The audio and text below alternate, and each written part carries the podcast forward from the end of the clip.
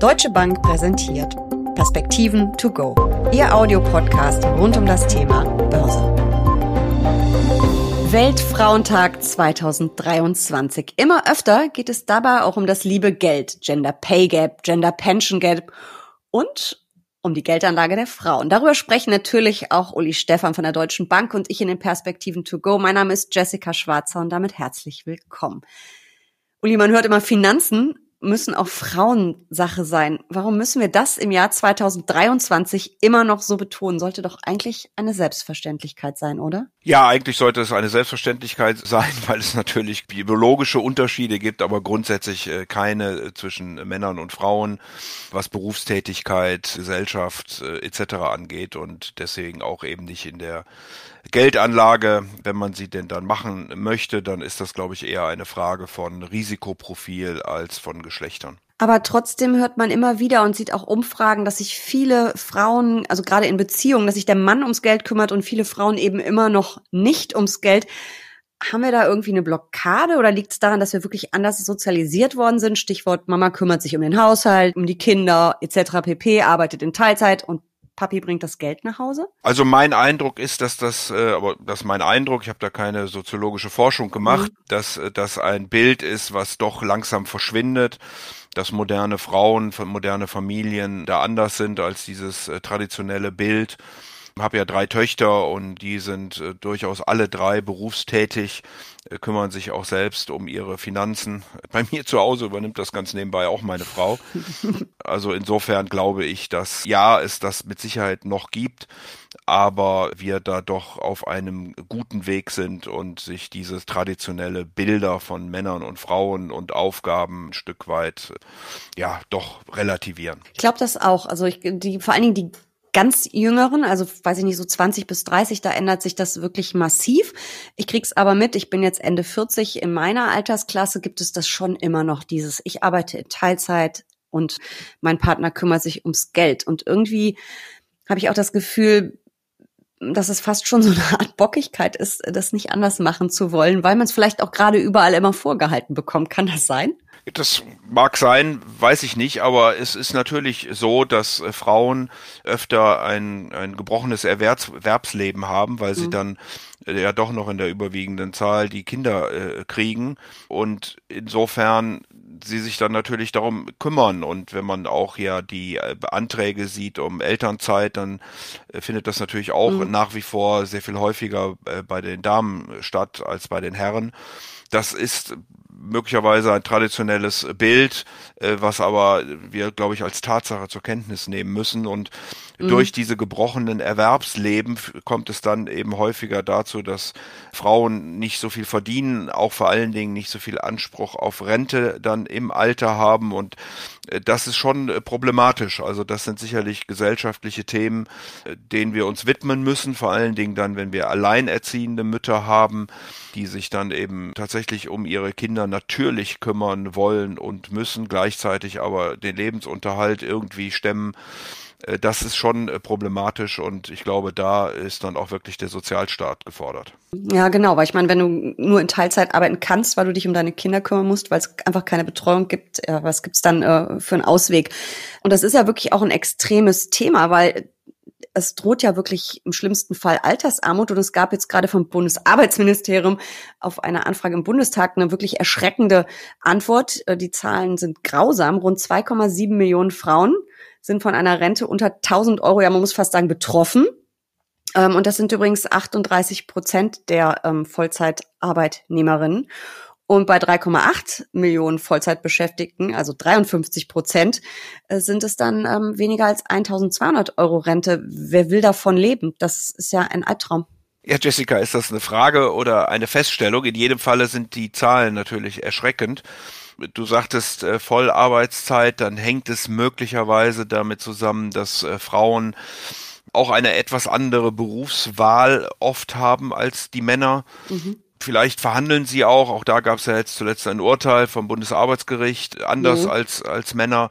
Aber solche Themen müssen natürlich angegangen werden, weil Altersarmut ist ein, ein großes Thema und können wir eigentlich gesellschaftlich nicht äh, akzeptieren. Vor dem Hintergrund müssen wir uns sehr genau überlegen, wie wir es schaffen können, die Verdienstmöglichkeiten äh, von Frauen zu verbessern, beziehungsweise mhm. wenn das aus bestimmten Gründen nicht geht, die aber die Gesellschaft trotzdem ja, sich erlauben möchte, in Anführungsstrichen, wie beispielsweise die Kindererziehung, dann muss man eben für einen entsprechenden Ausgleich sorgen. Also ich kann das nur sagen, meine das jetzt gar nicht lobhudlerig, aber wenn meine Frau mir früher die Kinder mal überlassen hat, da war ich äh, fast mehr gerädert als nach einer ganzen Woche äh, Berufstätigkeit in, in der Bank. Also man, man sollte das nicht unterschätzen, was da mhm. auf einen zukommt. Und wie gesagt, wenn wir das gesellschaftlich wollen, dann müssen wir auch damit umgehen und dann müssen wir den Menschen auch ein faires Einkommen und eine entsprechende Rente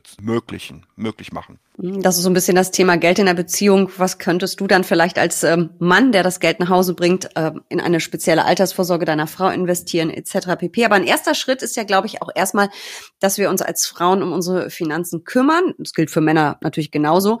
Heißt, dass wir uns erstmal einen Überblick verschaffen, dass wir vielleicht das eine oder andere optimieren und dann äh, möglichst auch noch, und das ist ja unser Thema immer hier im Podcast, Geld anlegen.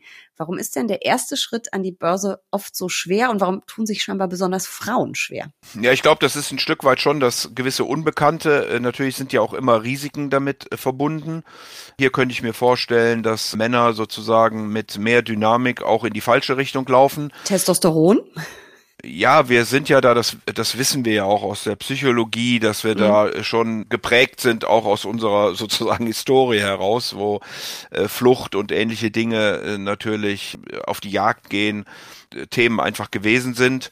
Aber mhm. mal abgesehen davon ist es sicherlich richtig, früh anzufangen, gerade wenn man über Altersvorsorge äh, nachdenkt. Äh, ich habe das für unsere Kinder gemacht, als sie noch in der Schule waren habe ihnen das dann, als sie 18 wurden, übergeben, aber habe gesagt, äh, wenn ihr es irgendwie ermöglichen könnt, dann esst mal eine Pizza im Monat weniger oder äh, ähnliche Dinge und spart kontinuierlich in einem Aktienfonds-Sparplan an. Äh, auch kleine Beträge lohnen sich da, weil eben die Zeiträume mhm. sehr lang, sehr lang sind. Und ich glaube, das da müssen wir die Angst nehmen und müssen das gesellschaftlich breiter äh, aufstellen, dass äh, hier langfristig eben äh, beispielsweise für die Altersvorsorge äh, vorgesorgt wird. Ich hätte ja gedacht, dass deine Kinder schon vor der Geburt ähm, irgendwelche Fondssparpläne gehabt hätten, aber gut, es passierte erst in der Schulzeit. Wieso so spät? Ja, hat sich so ergeben. Also da gibt's äh, erwischt. Ja, wahrscheinlich erwischt, ja. Also gut, wobei ich in der Schulzeit finde ich jetzt auch nicht zu spät. Wir haben das dann irgendwann. Alles gut.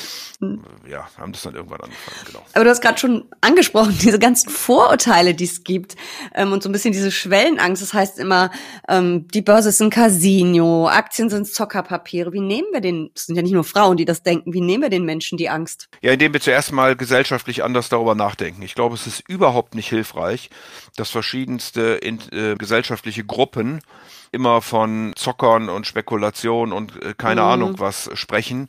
Das erlebt man ja, ja bei der Politik, bei Gewerkschaften, auch bei den Kirchen.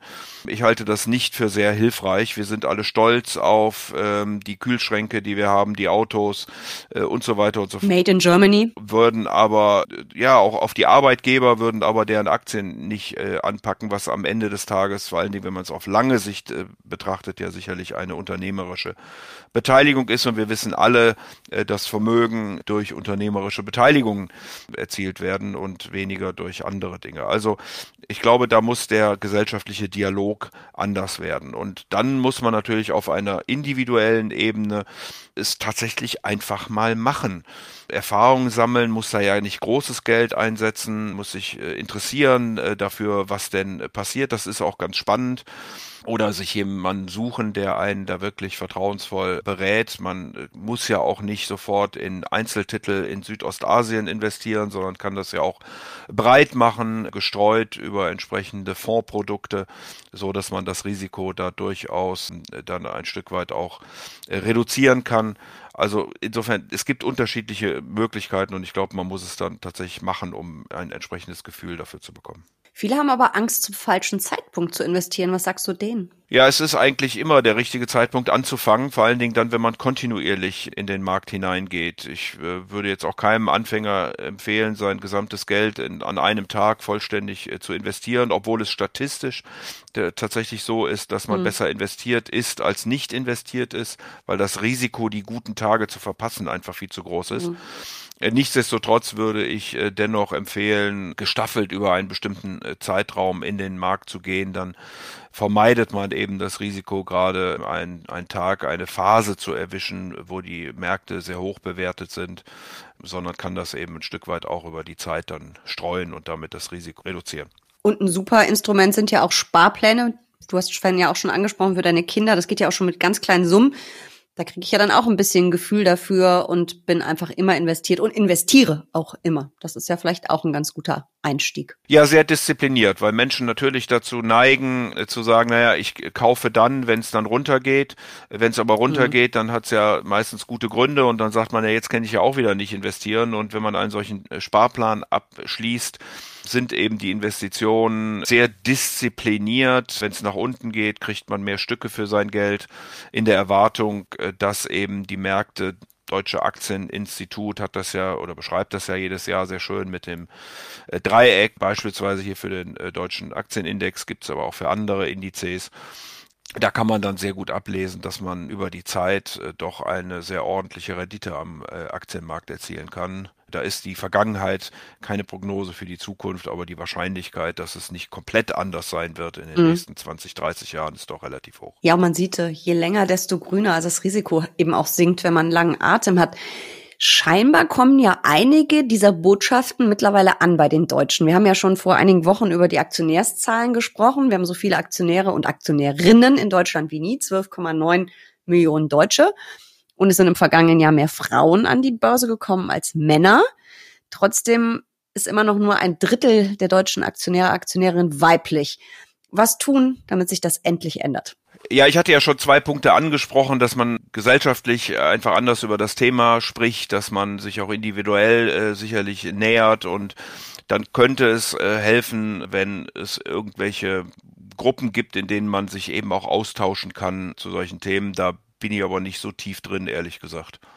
Mm, ich bin da ja ein bisschen tiefer drin und mich hat das gefreut, dass in den Zahlen des äh, Deutschen Aktieninstituts eben auch stand, dass äh, viele Jungen und also junge Menschen, viele Frauen neu an der Börse sind und viele dann wohl auch angegeben haben, dass sie ähm, sich über eben speziellere Angebote informieren, dass sie auf Social Media aktiv sind, äh, dass sie irgendwelchen Initiativen für Frauen dann auch folgen. Es gibt ja jede Menge auch neue ähm, Frauenfinanzmagazine. Also scheinbar ist da wirklich was ähm, ja, auf die Straße gekommen. Es geht wirklich in die richtige Richtung. Mal schauen, äh, wie das weitergeht. Aber Jessica, was machen denn diese Frauenmagazine anders als herkömmliche Magazine? Also ich glaube ja nicht, dass es den heißen Tipp gibt. Nee, den haben wir ist auch nicht. Ist es mehr also eine Frage dann der Ansprache tatsächlich? Ja, es ist eine Frage der Ansprache. Es ist ein, einfach eine weiblichere Ansprache. Und ich war eigentlich nie der Typ, der gesagt hat, wir brauchen eine Frauenquote und wir brauchen irgendwie eine rosane Aktie und eine hellblaue, um Gottes Willen.